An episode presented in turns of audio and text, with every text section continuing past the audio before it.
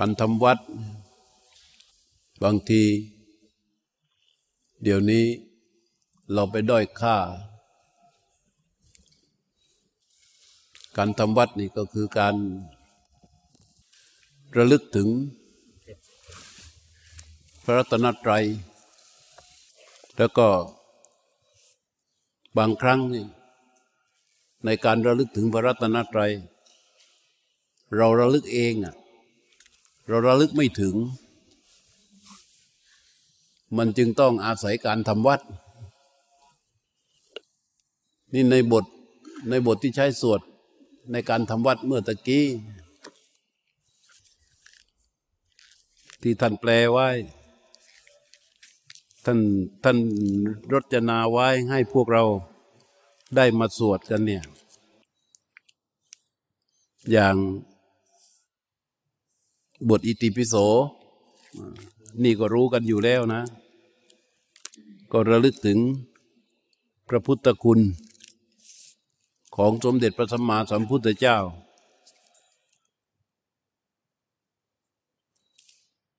ว่าพระพุทธเจ้า พระองค์ทรงเป็นผู้ประกอบไปด้วยพระคุณ มีอะไรบ้างที่เราสวดกันตั้งแต่อรหัง อรหังนะว่ามีความเป็นพระอรหันต์เป็นต้นไปจนจบ นั่นว่าด้วยพระคุณ แต่ไหนแต่ไรเขาก็พูดกันอย่างนี้ ที่ว่าอีติปิโสภัควาอารหังสัมมาสัมพุทโธนั่นนะคือหลักพัฒนาเรื่องของพระคุณพระพุทธเจ้า และท่านก็กล่าว ท่านรจนาให้สวดขยายความเพิ่ม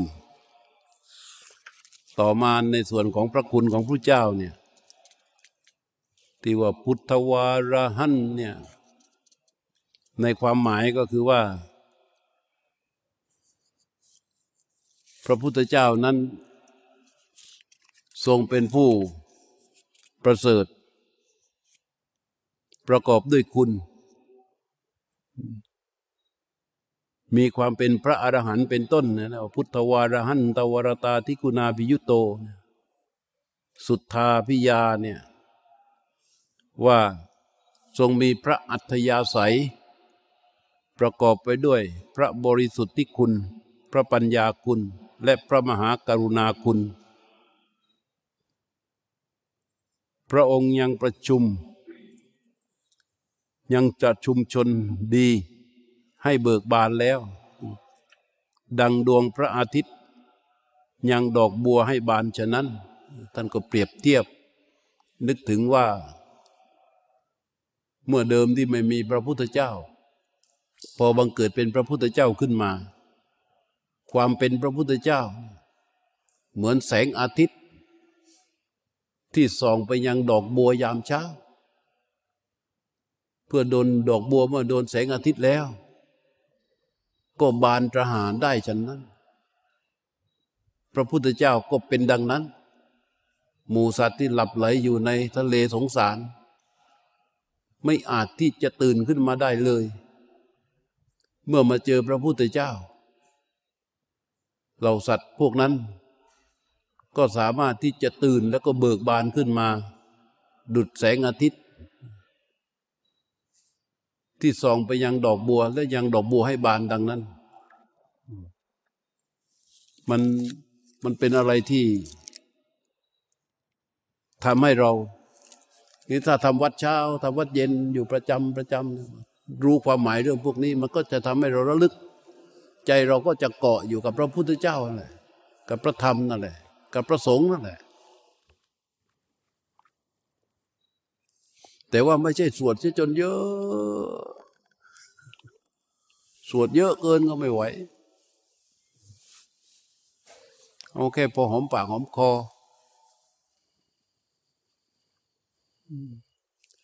ถ้าถ้าในชีวิตของเราแสวงหาจุดสูงสุดอยู่สามประการแสวงไปเถอะ ในส่วนของบุคคล ไปสุดอยู่ที่พระพุทธเจ้า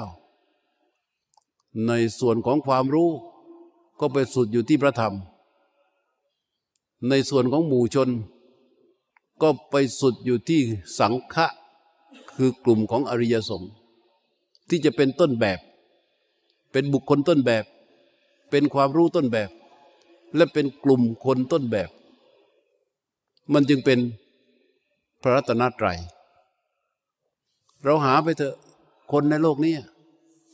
หาไปสิ คนไหนที่เราว่าดีดีดีดีดีดีดีดีที่จะบริสุทธิ์บริบูรณ์สิ้นเชิงเหมือนอย่างพระพุทธเจ้าไม่มี ไม่มีเลย พระพุทธเจ้าเรียกว่า มีพระคุณสามประการหลักๆ คือพระปัญญาคุณ พระบริสุทธิคุณ และพระมหากรุณาคุณ พระคุณนี้มันไม่ใช่มีเฉพาะว่าผู้ที่อยู่ใกล้ แต่เป็นพระคุณที่มีต่อสัมปสัตทั่วทั่วโลก ไม่เว้นแม้กระทั่งพวกเราที่นั่งอยู่ พระปัญญาคุณคืออะไร พระปัญญาคุณก็คือการที่พระองค์ ทรงมีพระปัญญา ปรีชา ฉลาด สามารถรอบรู้ ในสิ่งที่ควรรู้ควรเห็น ทั้งที่เป็นคุณและเป็นโทษ ทั้งที่เป็นประโยชน์และไม่เป็นประโยชน์ ที่สำคัญคือ ทรงตรัสรู้อริยสัจสี่ด้วยพระองค์เอง โดยไม่มีใครมาเป็นครูอาจารย์เลย สิ่งที่เรากำลังศึกษาและปฏิบัติกันอยู่นี่แหละ คือการตรัสรู้ของพระพุทธเจ้า พระองค์ตรัสรู้ด้วยพระองค์เอง ไม่มีใครมาเป็นครูอาจารย์สั่งสอนเลย ข้อนี้แหละที่ว่ายากทำไมจึงไม่มีครูอาจารย์สั่งสอนอะ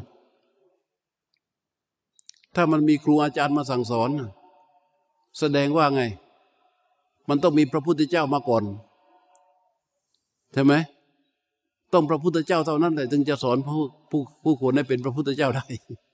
ไอ้ทีนี้มันไม่มี รู้ด้วยพระองค์เอง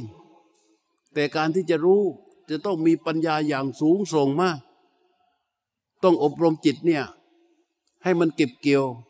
เรื่องของปัญญา มาอย่างต่อเนื่อง จนเต็มเปี่ยม จิตนี่เต็มเปี่ยม ปัญญาในพระโพธิสัตว์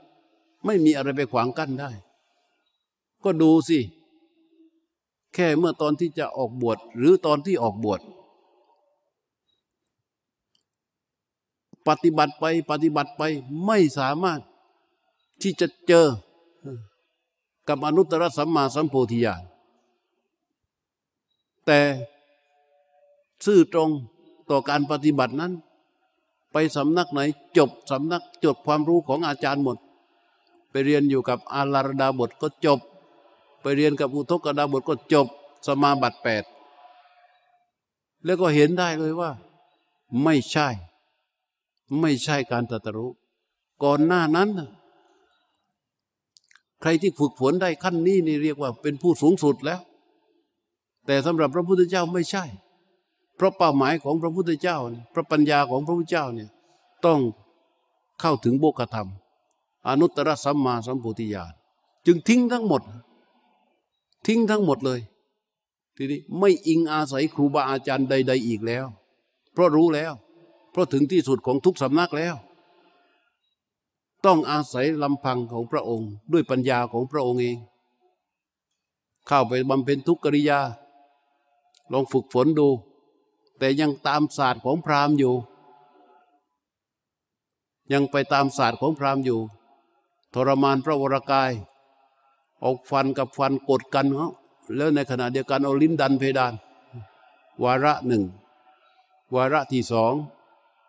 ผ่อนกลั้นลมหายใจ กลั้นลมหายใจจนหมายความว่าถึงที่สุด ก็ไม่รู้สุดท้ายอันที่สามอดประกายอาหาร อดจนร่างกายสู้พร้อม จนเกิดวิสัญญีภาพคือเป็นลม ปุ๊บลง พวกอัตถกถาจารย์อธิบายความไว้ว่า เทวดาร่ำไห้ ส่งข่าวไปยังแจ้งพระเจ้าสุโธธนะ ว่าพระสิทธัตถะนั้นสิ้นพระชนแล้ว พระเจ้าสุโธธนะถามเทวดาว่า แล้วทรงตรัสรู้แล้วหรือยัง เทวดาบอกยัง พระเจ้าสุโธธนะไม่เสียพระทัยเลย เพราะไม่เชื่อว่าเจ้าชายนั้นจะสิ้นพระชน ต้องตรัสรู้ก่อน เพราะเจ้า พระเจ้าสุโธธนะนั้น มีความเชื่อต่อการทำนายของการละเทวินดาบท ที่บอกว่า เจ้าชายนั้นจะต้องออกบวชและตรัสรู้เป็นพระสัมมาสัมพุทธเจ้าแน่นอน ให้เชื่อคำนั้น แต่ถ้าว่าตรัสรู้แล้วแล้วไม่บอกว่าตายก็จะเชื่อขณะเทวดาไปบอกยังไม่เชื่อเลยทีนี้ อิงอาศัยเหตุปัจจัยข้างนอก ทั้งศาสตร์ตำราความรู้สำนักครูบาอาจารย์หมด ทรงเห็นว่าไม่ใช่หนทาง ไม่ใช่หนทาง ก็เสด็จกลับไปที่ใต้ต้นประสีมหาโพธิ์สรับเข้ามัทุปายาตของนางสุชาดาพอให้มีกำลัง ทรงประทับอยู่ใต้ต้นประสีมหาโพธิ์ แล้วก็ทรงจิตเข้าไปข้างใน พิจารณากาย พิจารณารูปนามกายใจของพระองค์ทรงไปตามลำดับด้วยอนาปานสติที่ทรงฝึกมาอย่างชำนาญอนาปานสติฝึกมาตั้งแต่เป็นเด็ก ฝึกอย่างชำนาญเลย แล้วในที่สุดก็ได้ตรัสรู้ อริยสัจสี่ดังที่พวกเราได้ทราบ ไอ้นี่เป็นพระปัญญาคุณ พระบริสุทธิคุณ เมื่อเป็นพระพุทธเจ้าเนี่ยทรงบริสุทธิ์บริบูรณ์สิ้นเชิง หมายความว่าอะไร ไม่มีข้อที่จะมาที่จะไปตำหนิใด ๆ ต่อพระพุทธเจ้าได้เลย เรียกว่าบริสุทธิ์ทั้งภายนอกและภายใน มีพระขันธสันดาน บริสุทธิ์บริบูรณ์สิ้นเชิง นอกจากว่าทรงหมดกิเลสอาสวะแล้วเนี่ยข้อสำคัญอีกข้อหนึ่ง พระองค์บริสุทธิ์ตัดได้แม้กระทั่งวาสนา วาสนาคือกิริยาทางกายวาจา อันเนื่องจากกิเลสมันอบรมสั่งสมมานานกลายเป็นสัญชาตญาณไป เหมือนพระอรหันต์หลายรูปที่ละ พระอรหันต์ละไม่ได้นะ ต้องพระพุทธเจ้าเท่านั้น อย่างภาษารีบุตรเนี่ย เดินเดินเดินไปไปเจอขี้โคลนขึ้นมาตกใจกระโดดขึ้นต้นไม้เลยภาษารีบุตร เห็นขี้โคลนนี่โดดขึ้นต้นไม้เลย มันเป็นมันเป็นวาสนา เนื่องจากกิเลสอบรมมานาน เป็นสัญชาตญาณของกาย หรือพระบางรูปที่ท่านพูดหยาบ ไม่พูดก็ไม่พูด พอพูดเอ่ยไป แล้วก็พูดหยาบอย่างเช่นหลวงพ่อมหากัสปะพูดแล้วก็ไม่น่าฟัง พูดหยาบ มันเป็นนิสัย อันนี้เรียกว่าวาสนา ไม่มีใครละได้หรอกแต่พระพุทธเจ้าละได้ กิริยาอาการต่าง ๆ ที่มันไม่เหมาะไม่ควรไม่งาม พระพุทธเจ้าละได้หมด นี่เขาเรียกว่าเป็นเรื่องของวาสนา อันนี้เรียกว่าบริสุทธิ์บริบูรณ์สิ้นเชิง คือละได้ทั้งกิเลสและวาสนา นี่เป็นพระคุณอีกข้อหนึ่งเรียกว่าพระบริสุทธิคุณ นี่พระมหากรุณาคุณ หลังจากตรัสรู้แล้ว แล้วพวกเราลองคิดสภาพดู อย่างเรามาปฏิบัติตามคำสอนของพระพุทธเจ้า ถ้าพอมันมาบังเกิดผลน่ะบังเกิดผลคือความสุขภายใน ความอิสระภายใน ความพ้นจากความทุกข์ มันไม่อยากจะไปทำอะไรแล้ว ไม่อยากจะไปทำอะไรแล้ว แต่พระพุทธเจ้าไม่ใช่ พอหลังจากตรัสรู้แล้วเนี่ยทรงพิจารณาอยู่เจ็ดสัปดาห์ นั่งพิจารณานิ่ง ๆ ถึงข้อธรรมที่พระองค์ตรัสรู้นั้นที่ภายใต้ต้นประสีมหาโพธิ์เจ็ดวัน แล้วก็เสด็จไปทางทิศตะวันตก ตะวันออกเฉียงเหนือของต้นโพตรงไปเนี่ยไปทรงมองต้นต้นโพเนี่ยไม่กระพริบพระเนตร ตรงนั้นเจ็ดวันเดินจงกรมอยู่เจ็ดวันสถานที่เจ็ดแห่ง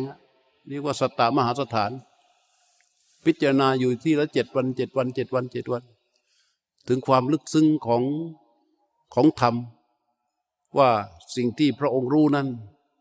มันเป็นคำพีรีภาพ มันลึกซึ้งยิ่งนัก ยากต่อการที่จะไปสอน ให้ใครรู้ตามได้ ทรงพิจารณาอยู่เนิ่นนาน แล้วในที่สุด พระมหากรุณาที่มีมาแต่ดั้งเดิม คือตั้งแต่สมัยเป็นสุเบศดาบท ที่ตั้งปรารถนาไว้เฉพาะพระทีบังกรพุทธเจ้า ที่เขาเปรียบเป็นดังเท้ามหาพรหมลงมาอาราธนาที่เราท่องกันพรหมมาจะโลกานั่นแหละ ท่านพระพรหมลงมาหรือเปล่าก็ไม่รู้ แต่พรหมในที่นั้นก็คือความปรารถนาอันเดิมเป็นอธิษฐานบารมีของพระโพธิสัตว์ของพระพุทธเจ้า แม้กระทั่งการเสด็จออกผนวด เมื่อตอนอายุยี่บเก้านั้น ก็ไม่ได้เพื่อพระองค์เองเลย เสด็จออกผนวด เพราะไปเห็นความทุกข์อันเกิดจากความแก่ความเจ็บความตาย ที่ไล่ขยี้เบือกย่ำยีสัตว์ทั้งหลาย แล้วก็ตัดสินเลย ว่าพระองค์จะต้องเสียสละ พระองค์เพื่อไปแสวงหาโบกธรรมสำหรับมาช่วยเพื่อรื้อขนสัมปสัตเหล่านั้นออกไปจากกองทุกข์แรงพระมหากรุณานี่ยิ่งใหญ่มาก มีกำลังแรงมาก ก็ออกมาทำการในวันนั้น ว่า เพราะว่าจะต้องสอนแล้วก็ต้องพิจารณาว่า เราควรแก่การที่จะสอนและสอนใคร พิจารณาถึงกลุ่มบุคคล ว่าคนในโลกนี้เนี่ย มันมีหลายแบบ บางคนสอนปั๊บก็รู้ บางคนสอนปั๊บไปคิดพิจารณาใคร่ครวญอยู่สักพักหนึ่งก็รู้ บางคนสอนแล้วต้องไปใช้ความเพียรพยายามเป็นอย่างมาก แต่ว่าก็รู้ได้ บางคนสอนให้ตายก็ไม่รู้ นี่พูดในกับใจง่าย ๆ นะ มันสี่พวกอยู่ แต่ว่า พวกที่สามารถสอนได้รู้ได้เลย คือพวกที่ฝึกฝนตนมาอย่างสม่ำเสมอ และมีความปรารถนาที่จะพ้นจากทุกเป็นต้นทุนอยู่แล้ว คนแรกเลยตอนนั้นก็คือ อาจารย์อาจารย์สองคนคืออาลารดาบทกับอุทกดาบท แต่ท่านเสียชีวิตไปแล้ว ท่านเสียชีวิตเสียชีวิตไปหมดทั้งสองคนเอาคนต่อมาที่ควรค่าแก่การที่จะให้ได้ฟังก่อน ก็คือปัญจวัคคีย์ทั้งห้า โกนทัญญาว่าป่าพัทยามหานามะและท่านอัสชิ ก็สืบทราบความว่า ตอนนี้อยู่ที่ป่าอิสิปตนามรุกทายวัน ก็เสด็จไปหาในวันสิบสี่ค่ำเดือนแปดแล้วก็แสดงพระธรรมเทศนาชื่อธรรมจักรปวัตนสูตร ในวันขึ้นสิมาค่ำเดือนแปดทำให้ปัญจวัคคีย์ทั้งห้านั้น ได้รู้ตามเห็นตาม โดยเฉพาะ ท่านัญญาโกนัญญะได้เกิดดวงตาเห็นธรรม ขอบวชเป็นพระสงฆ์องค์แรกในพระพุทธศาสนา พระพุทธศาสนาของเราจึงเกิดขึ้นในวันนั้น ในวันที่ท่านัญญาโกนัญญะได้บวชเป็นพระนั่นแหละ ข้อนี้เป็นพระมหากรุณาแท้ๆเพราะว่าเจ็ดสัปดาห์ที่ทรงนั่งอยู่ที่บริเวณต้นพระศรีมหาโพนั่นนะสวยวิมุตติสุข จิตมันอิสระขนาดไหน เหมือนกับคนที่จมอยู่ในหลุมโคลน แล้วก็ปีนป่ายขึ้นมา อยู่บนโลกกว้าง อิสระเสรีเหลือเกิน ที่จะหวนกลับไปลงในหลุมโคลนเพื่อที่จะไปช่วยผู้คนที่จมอยู่ในหลุมโคลนนั้น โอ้โหมันสาหัสสากันมาก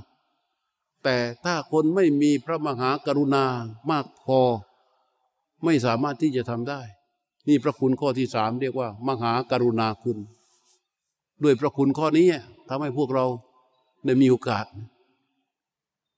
ยิ่งใหญ่มาก เรื่องของพระพุทธเจ้า เพราะฉะนั้นในกลุ่มบุคคลในคำว่าบุคคลสำหรับที่จะถือเป็นที่พึ่งได้ ไม่มีใครหรอก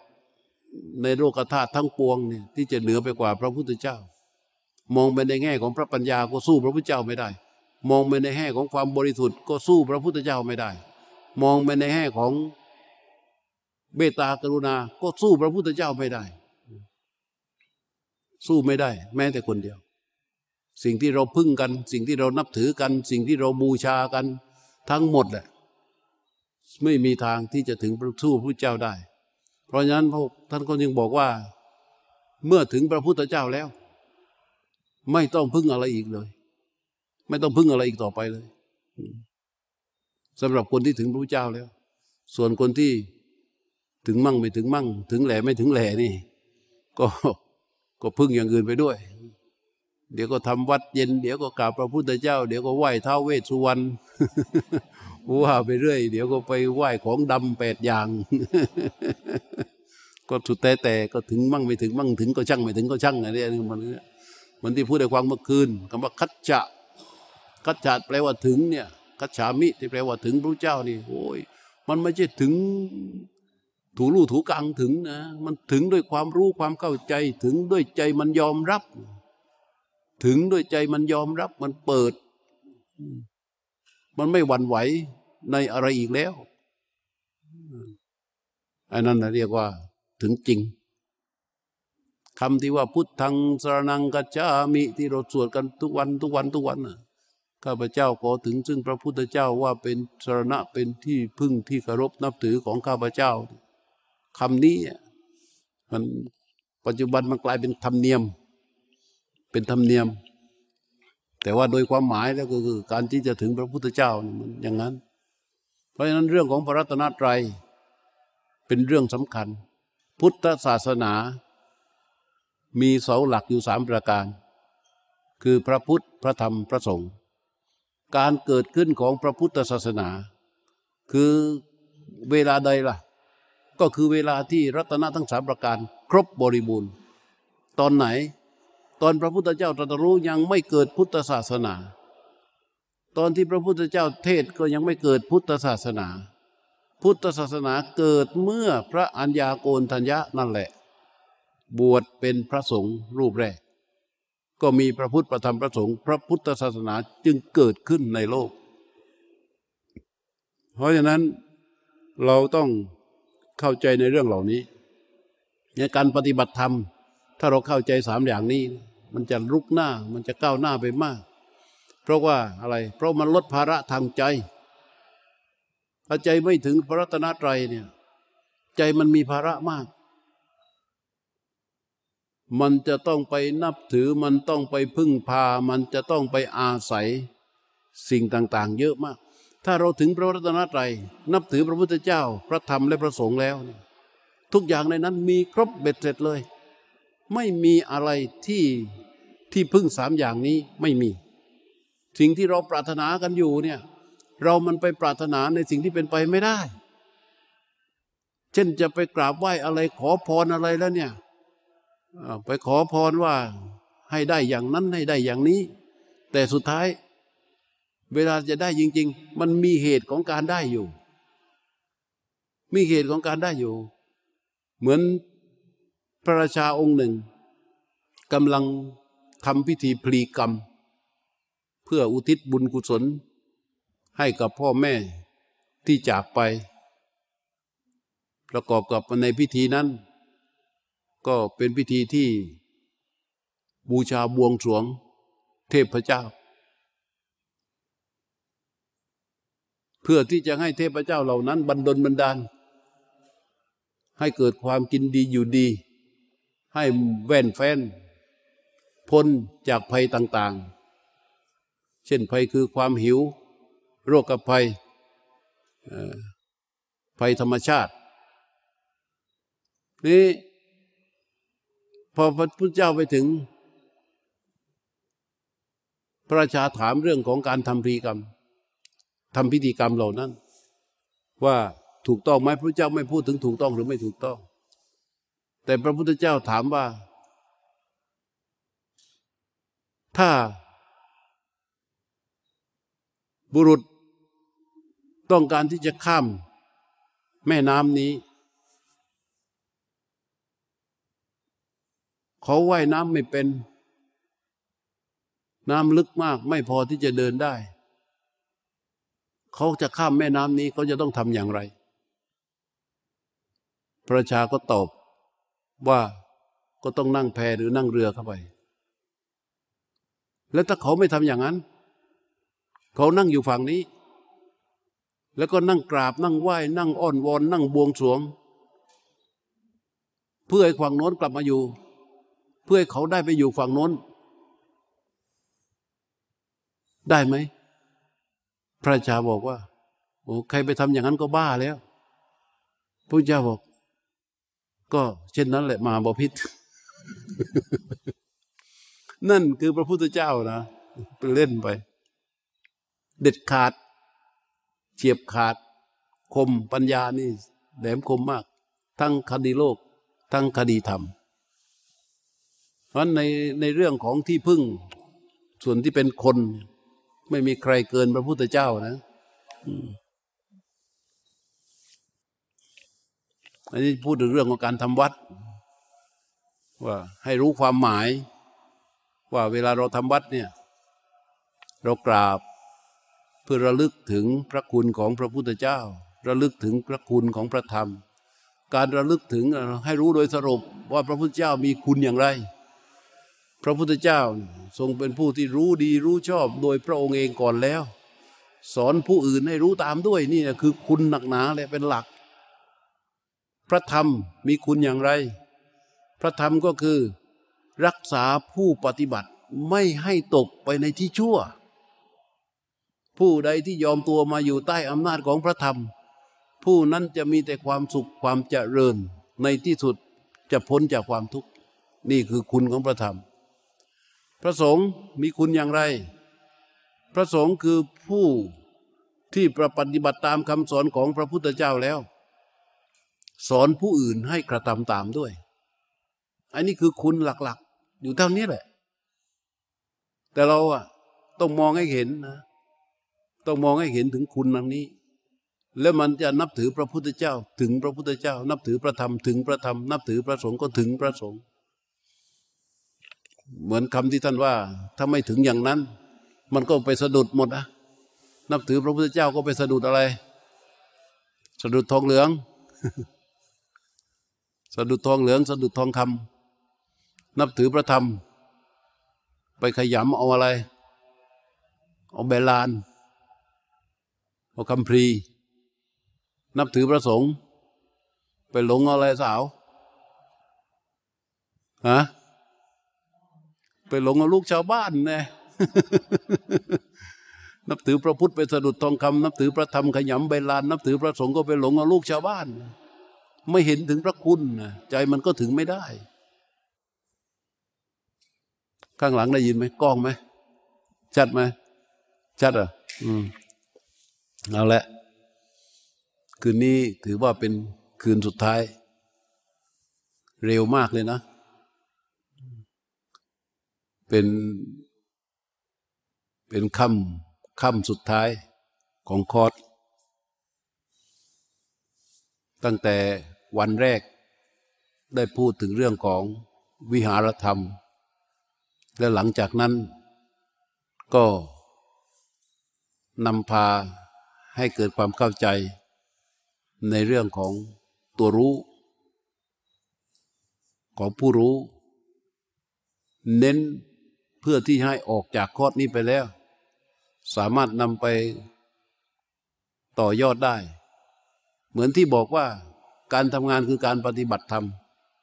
ก็ ถ้าเราไม่ได้มาเข้าคอร์สปฏิบัติ เราไม่ได้มาวัดมาว่า เราจะปฏิบัติธรรมได้ไหมเหมือนหลวงพ่อพุทธทาสท่านว่า การทำงานคือการปฏิบัติธรรมแต่ว่า ในการที่จะปฏิบัติธรรมในการทำงาน การทำงานเนี่ยอยู่โลกข้างนอกนี่โอ้มันมันไม่ใช่ของเล่นนะ ที่ไปเจอกันนะคนก็เยอะ เรื่องราวของคน เรื่องราวของงาน เรื่องราวของระบบ เรื่องราวของเงิน อีกหลายเรื่องราวเหลือเกินที่เข้ามาเกี่ยวพัน เพราะฉะนั้นการปฏิบัติธรรม ในชีวิตจริง นอกเหนือจาก นอกเหนือจากการใช้สติปัญญาแล้ว มันจะต้อง อาศัยความรู้ พอสมควร อย่างในองค์กรเรามีคน อยู่หลาย ๆ คน เราจะอาศัยตัวรู้ เพียงแค่รู้เพียงแค่รู้เพียงแค่รู้เพียงแค่รู้อย่างเดียว บางทีมันก็ประสบปัญหา มันจำเป็นที่จะต้องใช้ปัญญา เข้าไปแก้ไขจัดการ ในองค์กรในหน่วยงานเนี่ยหรือในครอบครัว มันมีคนกี่คนเราบอกว่าเราเครียดเรามีปัญหาสั่งสมไว้เยอะมันจัดวางไม่ลงเนี่ยเพราะอะไร เพราะคนมันไม่เป็นไปดังใจเราต้องการ เพราะงานมันไม่เป็นไปดังใจเราต้องการ เพราะระบบมันไม่เป็นไปดังใจเราต้องการ เพราะสิ่งที่มันปรากฏไม่ใช่สิ่งที่อันพึงประสงค์ต่อใจของเรา แต่สิ่งเหล่านั้นเกิดขึ้นบ่อยไหม บ่อย เมื่อมันเกิดขึ้นบ่อย ความกดดันความเครียดก็อยู่ที่เราท่านต้องใช้ปัญญาเข้าไป เพื่อเรียนรู้ ว่าคนในองค์กรนั้น ว่าคนทุกคนที่มีความเกี่ยวพันต่อเรา ล้วนแต่มีลักษณะเฉพาะของแต่ละคน เราก็มีลักษณะเฉพาะอย่างหนึ่ง เขาก็มีลักษณะเฉพาะอย่างหนึ่งอันการแสดงออกของแต่ละคนจึงไม่เหมือนกัน ความคิดจึงไม่เหมือนกัน ความรับรู้ ความเรียนรู้ไม่เหมือนกัน พื้นฐานของแต่ละคนก็ไม่เหมือนกัน ความชอบความไม่ชอบก็ไม่เหมือนกัน มีความแตกต่างกันโดยสิ้นเชิง แต่ต้องมาอยู่ในองค์กรเดียวกัน ต้องทำงานด้วยกัน ต้องอยู่รวมกัน มันต้องเกิดปัญหาแน่ มันจึงต้องมีระบบ ระบบไว้สำหรับที่จะประคองคนที่มีความแตกต่าง ให้อยู่รวมกัน ปัญหาคือ เราต้องไปเกี่ยวข้อง ทั้งคนและระบบเหล่านั้น เราจะต้องใช้ปัญญาของเราเข้าไปยอมรับไว้ได้ก่อน ยอมรับไว้ได้ก่อนว่า คนแต่ละคนเนี่ยมันไม่เหมือนกัน คนนั้นเป็นอย่างนั้นคนนั้น ให้ลึกซึ้งลงไปอีกว่า คนนั้นเป็นนิสัยอย่างนั้น คนนั้นเป็นนิสัยอย่างนี้ คนนั้นเป็นนิสัยอย่างนี้ คนนั้นเป็นนิสัยอย่างนี้ คนนี้เป็นนิสัยอย่างนั้น คนนั้นเป็นนิสัยอย่างนี้ และไอตัวรู้และตัวสติสัมปชัญญะที่เรามีเป็นพื้นทุนเดิมอยู่เนี่ย มันก็จะ เข้าไปคอยช่วย ช่วยอะไร ช่วยวางท่าทีของเราที่มีต่อคนนั้น เช้าขึ้นมาเราต้องไปทำงานเราต้องเจอหน้าเขาอยู่แล้ว แล้วก็ต้องนั่งกันอยู่ด้วยกันทั้งวัน ร่วมงานกัน แล้วเราไม่ชอบขี้หน้าเขา มันเป็นไปไม่ได้ ถูกไหม ที่จะไม่ให้เราเครียดและกดดัน แต่ถ้าเราใช้ปัญญา ยอมรับความเป็นจริง และก็วางท่าทีของเราใหม่ เอาตัวรู้มาปรับ ปรับท่าทีของตัวเราเอง ว่ากับคนนี้เนี่ยพูดอย่างนี้ไม่ได้ คนนี้พูดมากตอนนี้ไม่ได้ พูดแบบนี้ไม่ได้ แสดงออกอย่างนี้ไม่ได้ กับคนนี้ต้องแสดงอย่างนี้ กับคนนี้ต้องแสดงอย่างนี้ กับคนนั้นต้องแสดงอย่างนั้น นี่คือตัวรู้ที่มันมีสติสัมปชัญญะ มันจะคอยเข้าไปจัดการ แต่ถ้าเราใช้อารมณ์นั่นไม่ใช่รู้มันเป็นเรา เราเอากิเลสในใจของเรา ไปห้ามงานเพื่อที่จะให้มันเกิดความชนะ ไม่มีทางที่จะเกิดขึ้นได้ ไม่มีทางที่จะเกิดขึ้นได้ เพราะอะไร เพราะเขาก็ต้องการแบบเรา เขาก็ใช้กิเลสตัวเดียวกับเรา เราอยากจะชนะ แต่เขาไม่ยอม ทุกคนทุกหน่วยงาน ทุกองค์กรไม่เว้นแม้ แต่ในครอบครัว สามีภรรยาพ่อแม่ลูกพี่น้องเป็นแบบนี้เหมือนกันหมด ในเมื่อเราต้องการจะชนะ เขาก็ต้องการชนะ แต่ถ้าเราเอาตัวรู้ที่มีอยู่ เรียนรู้ความเป็นจริงของแต่ละคน ว่าลักษณะเฉพาะของเขาเป็นอย่างไร แล้วเราก็มีท่าทีต่อเขาอย่างถูกต้อง ในท่าทีที่จะต้องแสดงออกแต่ละคนนั้นมันมีความถูกต้องของมันอยู่ ขนาดในความมืดสนิทมันยังมีริบรีของแสงหิ่งอ้อยมันในคนคนหนึ่งอะที่มันเคลื่อนไหวมีชีวิตจิตใจเนี่ย มันมีจุด ที่เราจะแสดงออกอย่างถูกต้องของมันอยู่ สามารถที่จะทำได้หมด อันนี้คือการปฏิบัติธรรม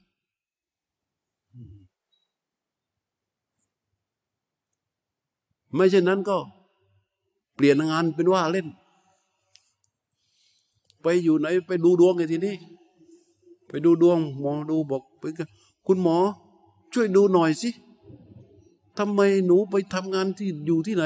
ดวงไม่ดีเลยเออทำไมดวงไม่ดีเจอแต่เจ้านายไม่ดี เจอแต่เพื่อนร่วมงานไม่ดี เจอแต่คนเอาเปรียบ เจอแต่คนอย่างนั้น เจอแต่คนอย่างนี้ อันนี้มันมาจากไหน มันมาจากไหน เพราะมันไม่ปฏิบัติธรรมไง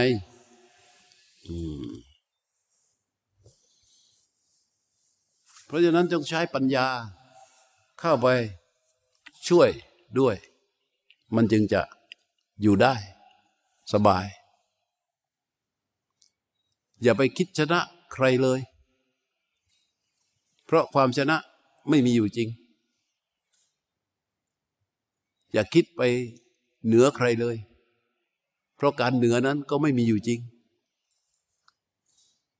อย่าไปคิดหวัง ว่าให้ใครมายอมเราเลย อย่าไปคิดหวังว่าจะให้ใครมาสู่ฮก ยอมรับเลย เพราะสิ่งเหล่านั้นไม่มีอยู่จริง มันเกิดขึ้นจากสัญญาเกิดขึ้นจากกิเลสในใจของเราทั้งนั้น เราอย่าไปหวังว่าเราจะมีความสุขมาก ถ้าคนนั้นมานับถือ ถ้าคนนั้นมายกย่อง ถ้าคนนั้นมายอมรับเรา แป๊บเดียวแหละ เรามีความสุขกับการที่คนคนนั้นมายกย่องเรา หายหลังกลับไปนะกลิ่นไม่ทั้งหมดเลย มันก็เป็นนินทาเราแล้ว มันก็ด่าเราแล้ว เพราะสิ่งเหล่านี้ไม่มีอยู่จริงเนาะเพราะฉะนั้นเรียนรู้ทำความเข้าใจให้ดี แล้วก็วางท่าทีของตัวเองให้ถูก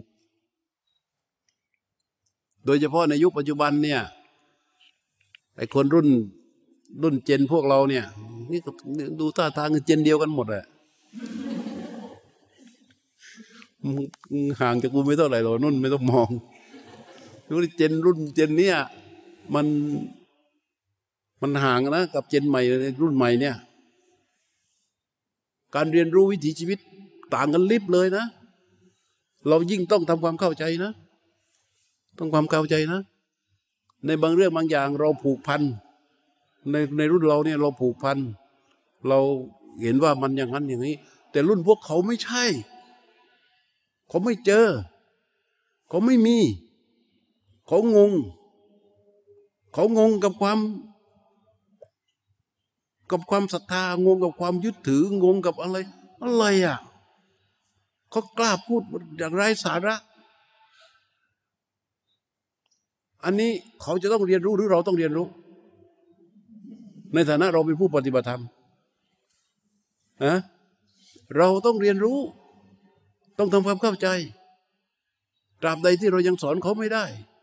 อธิบายความเขาไม่ได้ เราจะต้องวางท่าทีของเราให้ถูกต้อง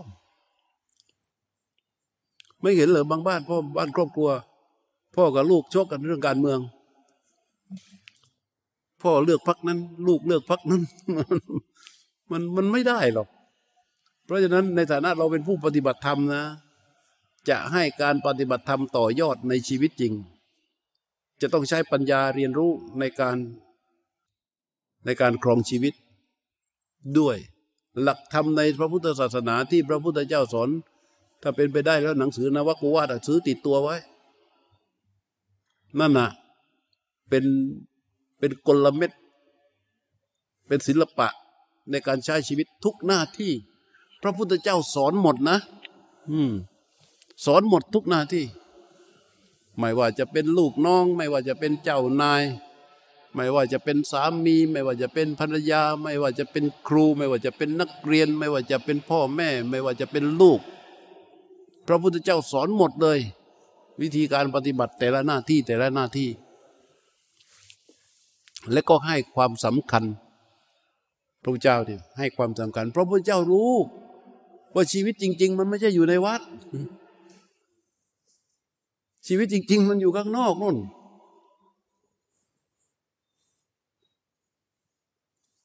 พระพุทธเจ้าสอนหมดนะ ไม่มีอะไรที่ รอดพ้นจากสายพระเนตรของพระพุทธเจ้าไปได้ นั้นเรา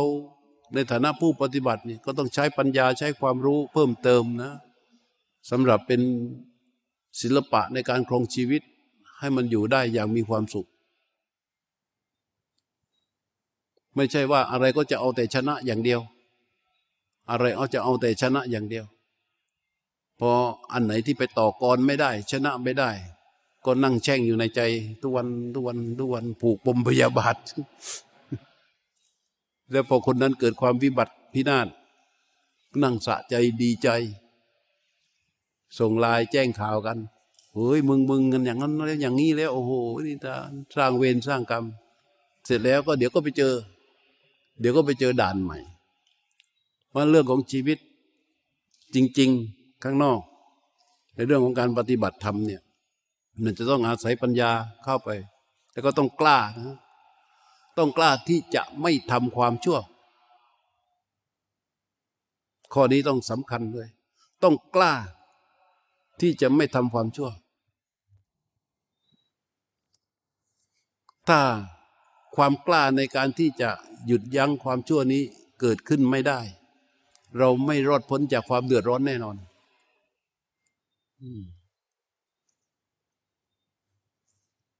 คนปฏิบัติธรรม ตัวรู้ที่ว่าเนี่ยเมื่อมันตรวจสอบแล้วเนี่ย มันตรวจสอบไปที่กาย ตรวจสอบไปที่ใจ แล้วมันก็จะสว่างไปเรื่อยๆ ในเส้นทางของชีวิต พระพุทธเจ้าบอก ให้ดูถึงขนาดที่ว่า จิรังวายดีวาติทั้งนิสินโดอุดาวาสยังว่าเราจะยืนอยู่ก็ดี นั่งอยู่ก็ดี นอนอยู่ก็ตาม ความคิดอันความคิดอันชั่ว ที่เกิดขึ้นในขณะนั้นที่มันเกิดขึ้นแล้วเนี่ย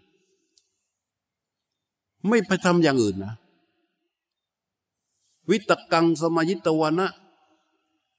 ต้องละลายความคิดชั่วนั้นออกไป ให้ได้ เท่านั้น มันจึงไม่เกิดกรรม ถ้าเมื่อใดที่ไม่ละลายให้มันยังอยู่ มันก็จะเป็นมโนกรรมก่อน พอเป็นมโนกรรมแล้วก็จะสะสมพ่อพูนต่อไปมันก็จะออกมาเป็นกายกรรม และเป็นวจีกรรม อันเป็นกุศล ที่แน่ที่สุดมันก็จะต้องเสวยเป็นวิบาก ต้องรับผลของกรรมชั่วนั้น แล้วก็เดือดร้อนท่านมีทางเดียว ตามที่พระพุทธเจ้าสอนเลย ความคิดชั่วความคิดที่มันเป็นบาปเกิดขึ้นปั๊บมีวิธีมีทางเดียวที่เลือกที่ทำได้ วิตกังสมายิตวานะคือละลาย ความคิด ชั่วนั้นให้มันระหับดับสลายไป ถามว่าไอ้ความคิดไม่ดีเนี่ยมันเกิดขึ้นได้ไหม มันเกิดขึ้นได้อยู่แล้ว แต่มันเกิดขึ้นได้ การที่ไม่อยู่ในอำนาจของมัน แล้ว พิจารณาให้มันละลายระงับยับยั้งไป ก็มีได้ไหม มันก็มีได้ แต่พระพุทธเจ้าบอกว่า เมื่อใดจิตที่มันมีความไม่ดีอยู่ มันหนัก มันรก ผู้ใดก็ตาม ที่ระงับละลายความไม่ดี ออกไปในขณะจิตนั้น มันจะเกิดความโล่งความโปร่งความเบา วิตกูปสเบระโต จิตมันจะเกิดทำบ่อยๆ แล้วจิตมันจะเกิดความยินดี ความพอใจ ในความสงบอันเกิดจากการที่อกุศลมันหลุดออกไปจากจิต ท่านเปรียบ ถ้าทำอย่างนี้บ่อยๆ ท่านเปรียบเหมือนกับหญิงสาว ที่รักสวยรักงาม เช้าขึ้นมาส่องกระจก เช้าขึ้นมาส่องกระจก เช้าขึ้นมาส่องกระจกส่องกระจกเสร็จแล้ว เห็นสิวสักเม็ดหนึ่งเห็นไฟสักเม็ดหนึ่งเห็นคว่าดำๆสักนิดหนึ่งนี่มันจะมีแต่มันจะเร่งรีบขวนขวายในการที่จะกำจัดอำจัดกำจัดออกไป และเมื่อใดที่ผิวสิวฝ้าบนใบหน้ามันถูกกำจัดออกไปเรียบร้อย มันก็จะเกิดความเบาใจโปร่งใจดีอกดีใจ เกิดความยินดีมาก กับการที่สิวเสี้ยนไฝฝ้าทั้งหลายแต่บนใบหน้าเนี่ยมันหลุดหายออกไป เหมือนกัน ใครก็ตามแหละ ที่เป็นนักปฏิบัติ ความคิดชั่วๆที่มันมีอยู่ข้างในที่มันเกิดขึ้น อย่าอยู่ในอำนาจมัน อย่าอยู่ในอำนาจมัน ถ้าระงับยับยั้งมันไม่ได้ ก็เข้าไปสู่ลมหายใจก่อน เข้าไปสู่ลมหายใจก่อน เอาจิตผู้รู้เข้าไปดูลมหายใจก่อน มื่อจิตผู้รู้เข้าไปดูลมหายใจแล้ว เอาตัวรู้ดูอกุศลตัวนั้นว่ามันยังอยู่ไหม ถ้ามันยังอยู่ก็ดูมันไปตรงๆ ตัวรู้ตัวจิตผู้รู้นี่มันจะไม่ยอมไปอยู่ในอำนาจ มีแต่เรานี่แหละยอมอยู่ในอำนาจ จิตผู้รู้ถ้ามันตั้งขึ้นมาแล้ว มันจะไม่ไปอยู่ในอำนาจของอกุศล มีแต่เราเนี่ย ซึ่งไม่ใช่ตัวผู้รู้ ไปอยู่ในอำนาจของมันท่านตัวผู้รู้ไปดูอกุศลที่มันเกิดขึ้น ดูมันปั๊บมันก็ดับ ดับเสร็จได้รู้ไว้นะ ให้รู้ไว้ด้วยนะ ไอความคิดชั่วอากุศลตัวนี้ที่มันเกิดขึ้นมานี้ มันดับไปแล้ว แล้วถ้ามันเกิดอีก ดับอีก เกิดอีก ดับอีก จนมันเกิดความชำนาญในการละลายอากุศลจนมาเกิดความชำนาญ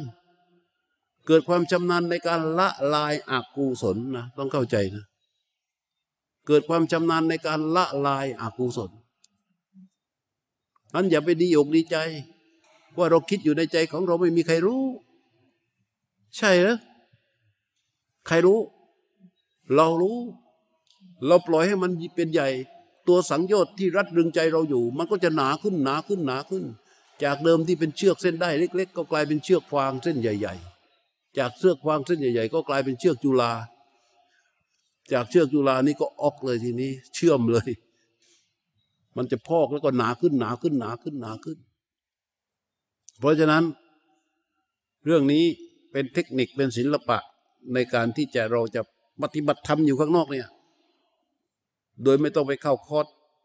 เพราะเราไม่มีเวลาเราจะต้องอยู่กับสังคมเนี่ย เราจะต้องอยู่อย่างไร อันนี้เป็นเรื่องที่สำคัญมาก ถ้าเรามาที่นี่สองสามวันเนี่ย ปฏิบัติไปได้นิดๆหน่อยๆได้ออกไปจมปลักอยู่กับความเครียดอย่างเดิมอีก มันก็กินหมดนะเออวันดวงจันทร์ที่อยู่ใต้พื้นหมอกเมฆพอมีแสงริบรีริบรีอยู่ หายหมด มืด และตัวที่จะทำหน้าที่ในการที่จะก่อกินตัวรู้ที่มีอยู่นี่คือนิวรณ์อะไรเป็นอาหารของนิวรณ์ อะอะไรเป็นอาหารของนิวรณ์อะไรเป็นอาหารของนิวรณ์รู้ไหมความทุจริต ความคิดไม่ดี ล้วนแต่เป็นอาหารอย่างดีของนิวรณ์ความผิดทางมโนกรรม ทางกายกรรม ทางวจีกรรม เป็นอาหารของนิวรณ์ นิวรณ์เวลาเขาเกิดแล้วนะเขามีในชีวิตประจำวันเราไม่สามารถรู้เขาได้หรอก เพราะเขาเป็นอะไร มันทำให้เรามืด นิวรณ์อะ มันไม่ทำอย่างอื่นหรอกทำให้จิตนี่มันมืด มันมืด พอนิวรณ์แล้วทีนี้นิวรณ์มันเป็นอาหารของอวิชชา มันมากันเป็นพลๆเลยแหละทีเนี้ยไปนั่งมาได้สักสี่บัลลังห้าบัลลัง มันกินหมด เพราะนั้นเรื่องพวกนี้ต้องทำความเข้าใจและต้องจริงจัง ต้องเด็ดขาด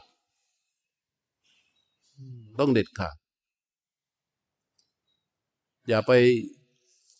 ยอมกับพวกอากุศลวิตกทั้งหลาย เพราะว่าในชั้นของตัวผู้รู้มันสอนเราอยู่แล้ว เวลาเราวางผู้รู้ไว้ที่นิมิตแล้วเรารู้ลมที่กระทบออก รู้ลมที่กระทบเข้า รู้ลมที่กระทบออก รู้ลมที่กระทบเข้า คราใด ที่ตัวรู้มันไม่สามารถรู้ลมกระทบออกได้ ที่มันหลุดออกไป ส่วนใหญ่เป็นอกุศล และเป็นนิวรณ์ส่วนใหญ่ก็จะเป็นนิวรณ์เราไม่ยอมมันเรากลับมา เราไม่ยอมมันก็เรากลับมา เรายอมเราไม่ยอมมันเฉพาะมาเข้าคอร์ส พอไปออกสู่ชีวิตจริงอะ ต้องยอมด้วยดิ เอากลับมาด้วย เอากลับมาด้วย เอากลับมาด้วย อย่าไปยอมมัน เอากลับมา เอาตัวรู้กลับมา อยู่ให้ได้ ถ้าเมื่อใดเรายอมเขาเรายอมนิวรณ์อวิชาก็ยิ่งแข็ง อวิชชายิ่งแข็งโบหะก็ยิ่งมีกำแพง โบหะยิ่งมีกำแพงการเคลื่อนไหวในชีวิตของเรา มันก็จะเป็นอุปธิ มันเหมือนกับกำแพงที่สร้างซ้อนซ้อนซ้อนซ้อนซ้อนซ้อนซ้อนซ้อนล้อมไว้เราออกไม่ได้เพราะฉะนั้นเรื่องอย่างนี้ นักปฏิบัติทั้งหลาย ต้องต้องถึงลูกถึงคนนะ ต้องจริงจังนะเออ ไม่งั้นก็ จะเสียชื่อถึงอาจารย์เลยนะ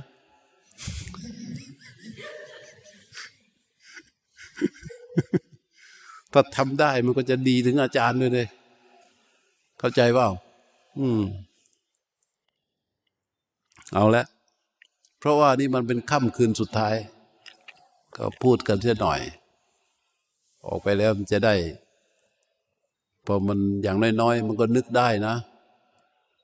พอไปถึงเกิดประสบเหตุการณ์อะไรต่าง ๆ เอ้ยเนี่ย หลวงพ่อบอกไว้อย่างนี้อย่างนี้เออ นึกได้ ไอ้นึกได้ ไอ้เวลานึกได้นี่เขาเรียกว่ามันรู้ตัว นึกได้มันก็รู้ตัว พอนึกได้ปั๊บเราเป็นคนมีของไง เรามีจิตผู้รู้ เราฝึกอบรมสติ เรามีความตั้งมั่น พอมันนึกได้ปั๊บนะ มันจัดการได้ ไอ้คำพูดฟังคำพูดคำสอนเนี่ยทำความเข้าใจเนี่ย มันจะตกผลึกว่าเป็นข้อคิด เป็นข้อคิดข้อคิดข้อคิดประดับอยู่ข้างในพอเราไปเจอสถานการณ์และเหตุการณ์เลยมันนึกได้ พอนึกได้ของที่มีอยู่เนี่ยที่เราอบรมภาวนามาเนี่ยมันก็จะได้นำออกมาใช้พอนึกได้นะวิธีจัดการมันเกิดขึ้น แต่ถ้านึกไม่ได้เนี่ยมันมันไม่มีวิธีจัดการ พอนึกได้ปั๊บมันมีวิธีจัดการเข้าใจนะ เออ เอาหนึ่งบัลลังก์ในคำนี้